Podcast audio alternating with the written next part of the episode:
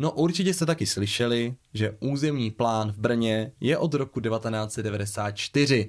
To znamená, že je pravdou, že není úplně nejaktuálnější. Je to takový dědeček územních plánů. A proto to schvalování probíhá z pravidla tak dlouho a je to opravdu ve všech městech, ale nebylo by to Brno, kdybychom nebyli rekordmani.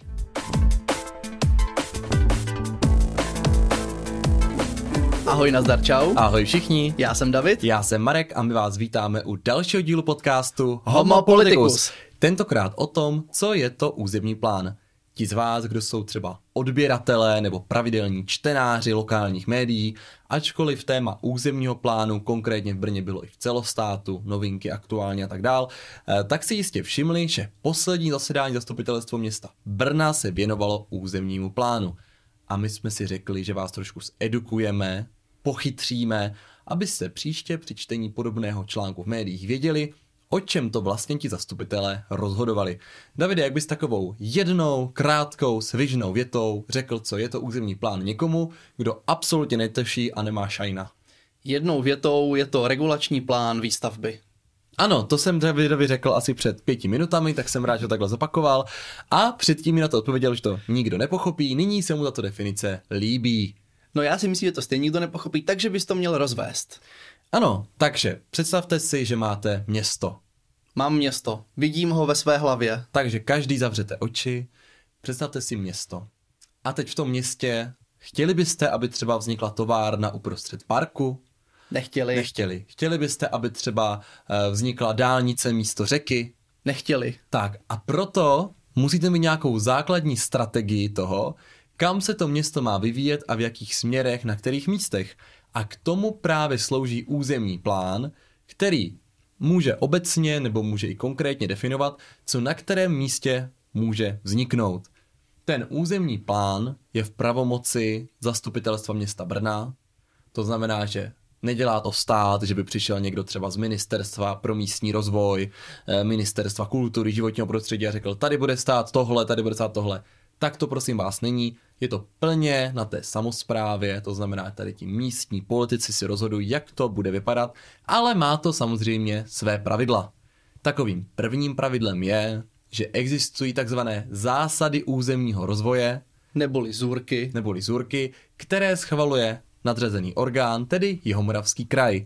Zase nikdo z ministerstva, ale politici v Jihomoravském kraji.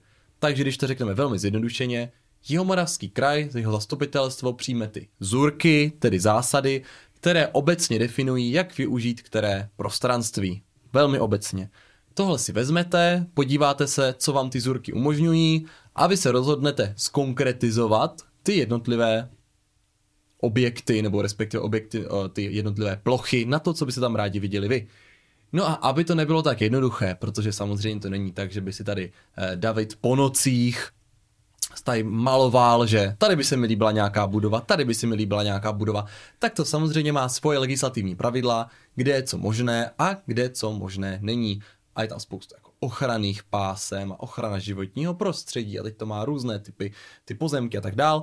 Ale v obecné rovině si prostě představte, že třeba si řeknete, že tady je obří park a vy tam prostě uděláte, že ten park chcete zrušit, tak tam nakreslíte, že to bude teďka uh, zóna, pro bydlení. zóna pro bydlení a tím pádem se tam budou moct stavět domy. No, když si teda řekneme ještě trošku blíž, co může takový územní plán všechno obsahovat, tak zkrátka on určuje zhruba tak, kde a co se může stavět, nebo kde se naopak stavět nesmí.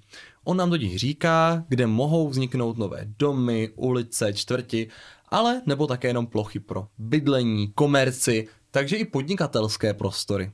No, ale zároveň třeba může chránit různé parky, lesy nebo prostranství pro zemědělství. Ale zároveň třeba určí, kudy povede důležitá komunikace.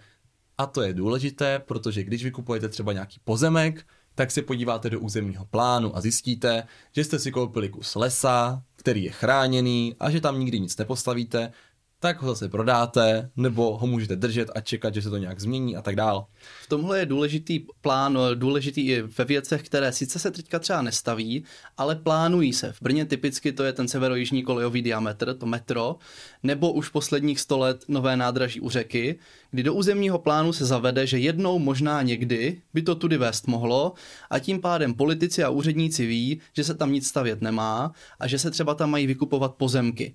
To znamená, že proto na té ploše pro hlavní nádraží zatím nic nestojí, protože tam byla tady ta rezerva. Ano, protože teď si musíte uvědomit, kdo z vás třeba má zkušenosti, že vy sami nebo rodiče stavili nějaký dům, tak víte, že třeba ten dům může stavět tři, čtyři roky, než dostanete stavební povolení a tak dál, eh, tak si asi dokážete představit, že když se dělá miliardový projekt jako nové nádraží, že to není úplně během pěti let, takže je to dlouhé období, ve kterém vy musíte vymezit, že v tomto prostoru vy v budoucnu chcete něco strategického, v tomto případě nádraží, a už to musí zohledňovat, takže to prostě nenecháte zastavit a uděláte tomu přítrž stavitelství v územním plánu.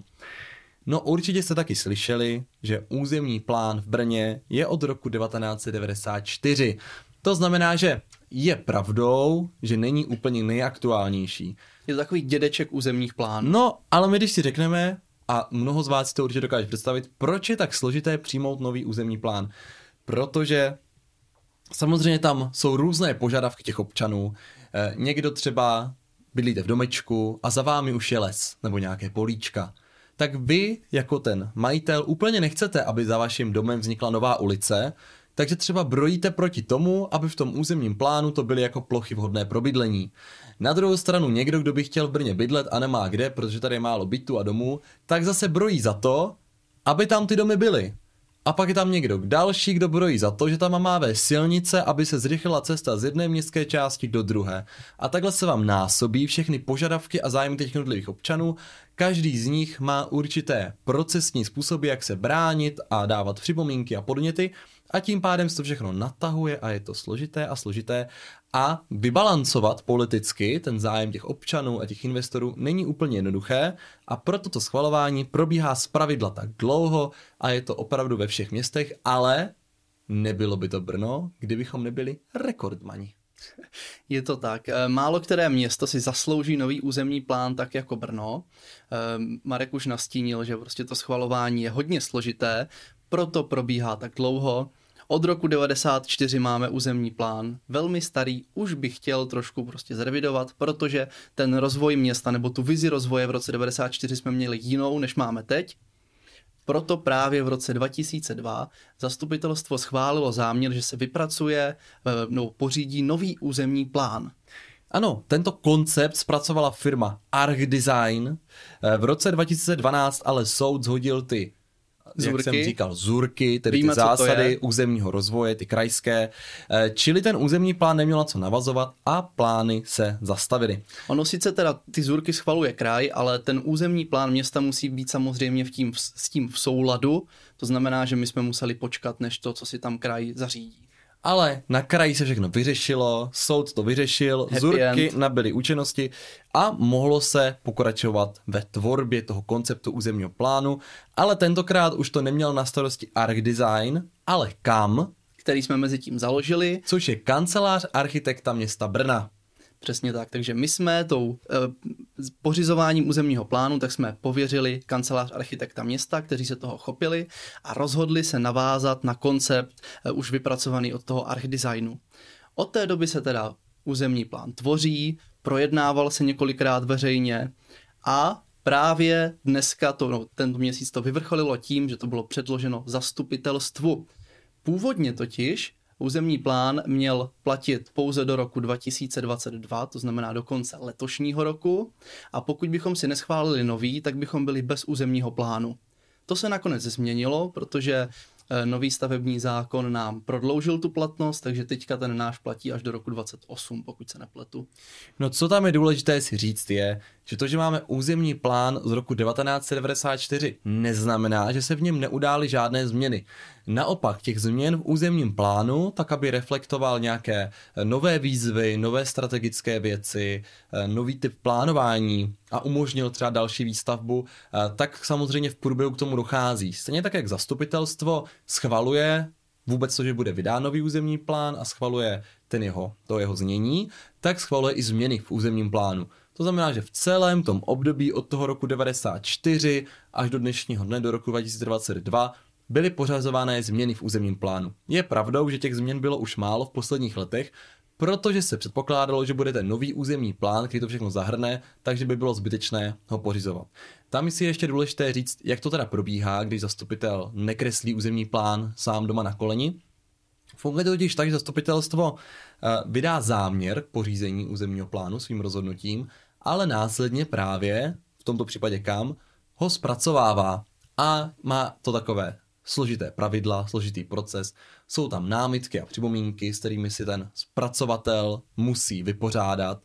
Těch dotčených orgánů a těch dotčených subjektů, které můžou podávat je spoustu, takže to má několik veřejných projednání. Takže není to tak, jak si mnozí představují, že teďka se to zadá třeba kamu, on něco během půl roku nakreslí, dá se to zpátky zastupitelstvu a to zvedne ruku a máme územní plán, tak to skutečně není. Je tam několik veřejných projednání, písemných vypořádání se s připomínkami a námitkami a až ten koncept ve výsledku, ten kompromis všech těch různých podnětů vytvoří tu konečnou podobu územního plánu a ta potom směřuje zpátky na zastupitelstvo, což se právě stalo letos v měsíci červnu. Přesně tak. Eh, tím už se teda dostáváme k zastupitelstvu, které bylo obzvlášť dlouhé, eh, velmi bouřlivé, protože, jak už se dalo čekat, tak při schvalování územního plánu spousta lidí s jeho podobou nesouhlasí. Tam si dovedete představit, že když plánujete rozvoj města, které má půl milionu obyvatel, tak eh, se zkrátka nemůžete zavděvičit všem. Vždycky se najde někdo, kdo si bude stěžovat. A ti lidé samozřejmě tu svoji nevoli dávají veřejně najevo, takže například i chodí na to zastupitelstvo. Mezi nimi bylo dokonce i několik eh, starostů městských částí, kteří si stěžovali, že ten nový územní plán není úplně v souladu s tím, jak by oni svou městskou část chtěli rozvíjet. Takže opravdu ta debata trvala několik hodin, byla podle, podle mě velice zajímavá, podnětná a pokud bychom měli nastínit, jak jako zastupitel se k tomu člověk může postavit, tak eh, má vlastně tři možnosti. Může buď to nový územní plán schválit, to je docela představitelná věc. Najde se v zastupitelstvu většina, která územní plán odsouhlasí, no a tím pádem územní plán začne platit. Může územní plán zamítnout, což znamená, že řekne, že s takovým územním plánem nesouhlasí, schodí ho ze stolu do koše, šup pryč a začne se znovu na novo. Což by se stát mohlo, bylo by to nemilé a my jsme k tomu nepřistoupili. My jsme se rozhodli pro třetí variantu, což znamená, že zastupitelstvo řekne, za ten územní plán není dokonalý, nechceme ho schválit v téhle podobě, ale myslíme si, že by tam chtělo upravit tohle, tohle, tohle, tohle a vrátí to tomu pořizovateli, to znamená kanceláři architekta a města k přepracování. A to se přesně stalo. Zastupitelstvo se shodlo na několika bodech, které vrátili, nebo vůči, vůči kterým to vrátili kamu a ten teďka zase musí přepracovávat ten svůj koncept a dát to znovu na schválení zastupitelstvu. Kdy to bude záležet na nich, předpokládá se, že to bude asi tak za rok a půl. No, ty odhady jsou různé. Prvně se mluvilo o půl roce, pak o roce, někteří starší dvěmi lety. Tam strašně záleží na tom, jak ten proces s kamu půjde rychle. Předpokládám, že by bylo třeba vhodné navýšit kapacity kamu, aby to bylo co nejdřív. Ono no. na zastupitelstvu se s tím územním plánem strašilo hodně, protože je před volbama, tak eh, se to používalo jako politikum poměrně dost. No tam je teďka zásadní otázka, dostaneme se teda na závěr, protože tento díl byl takový, nechci říct odbornější, ale to téma je takové uh, složitější, tak si pojďme říct, proč byl tento, tato podoba toho územního plánu odmítnuta. Co ty třeba konkrétně si viděl jako problematické a proč si nehlasoval pro jeho přijetí, jenom pro pořádek ještě z toho procesního hlediska, O přijetí územního plánu v té podobě, jak byl navržený kamem, se v zastupitelstvu vůbec nehlasovalo. Hlasovaly se v podstatě jenom dvě zásadní varianty toho usnesení. Ta první byla o stažení bodu jako takového, to znamená, že územní plán by se vůbec neprojednával, celá ta debata by se vrátila mimo zastupitelstvo města Brna, to znamená neformální jednání, a pokud by se dospělo k nějakému rozhodnutí neformálně, tak potom by se znovu předložil. Tato, no, tento návrh nebyl schválen, to podporovali lidovci a piráti a potom byl druhý návrh, který směřoval právě k tomu, eh, že se dopracuje územní plán podle těch podnětů, podle těch požadavků, které byly v mezidobí vypracovány. Eh, ještě tam je jedna důležitá věc, protože ani samotní lidovci jako předkladatele územního plánu nepočítali v tom hlasování s tím, že by územní plán prošel, jenom tak jednoduše v tom klasickém režimu, ale podmiňovali a to je trošku složitější, jeho přijetí přijetím zákona, který měl vyřešit některé problémy, které vyvstaly. Takže oni ho chtěli schválit s podmínkou, že bude platit ten zákon, který už dojednávají na ministerstvu, což se ale z právního hlediska ukázalo jako neúplně funkční a legální řešení, takže pak to úplně nebylo na stole. Což už se můžeme dostat právě k těm nejspornějším bodům, co tam byly. Eh, celkově skrz všechny politické kluby, tak nejproblematičtější bod bylo vypořádání se státním pozemkovým úřadem, protože město Brno v průběhu desítek let získalo od státu spoustu pozemků, často zadarmo, protože tam měl třeba vzniknout park nebo nějaká taková boholibá činnost, ale s tou podmínkou, že sice to město dostane zadarmo, ale nesmí změnit vý, účel využití toho, toho prostranství, té oblasti. Což s novým územním plánem by se dost možná mohlo stát, protože územní plán říká, jak bude to území využito. To znamená, při přijetí nového územního plánu by se mohlo stát, že dojde ke změně toho účelu a tím pádem bychom obrovskou spoustu těchto pozemků museli vracet státu. Což není úplně příjemná věc, Všichni se tomu snažili vyhnout.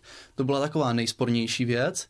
E, za mě tam ještě bylo určitě to, že mě překvapilo, jak se k tomu postavili právě ti starostové jednotlivých městských částí, protože, a pokud se nepletu, bylo jich 12, tak velice ostře vystoupili proti přijetí územního plánu, e, včetně starostů tak velkých městských částí, jako je Líšeň anebo Královo pole což je podle mě docela alarmující, že ten územní plán není v souladu jako s tou nižší, s těmi nižšími politiky eh, se zastupiteli městských částí. To si myslím, že by úplně být nemělo. Eh, z mé strany tam pak ještě taky byly problematické například dominanty, protože ten územní plán tak jako vágně říká, eh, že tady můžou být takhle a takhle vysoké budovy, což je v pořádku, ale kromě toho může stavební úřad schválit i dominantu, která může být, myslím, o nevím, 60 metrů vyšší.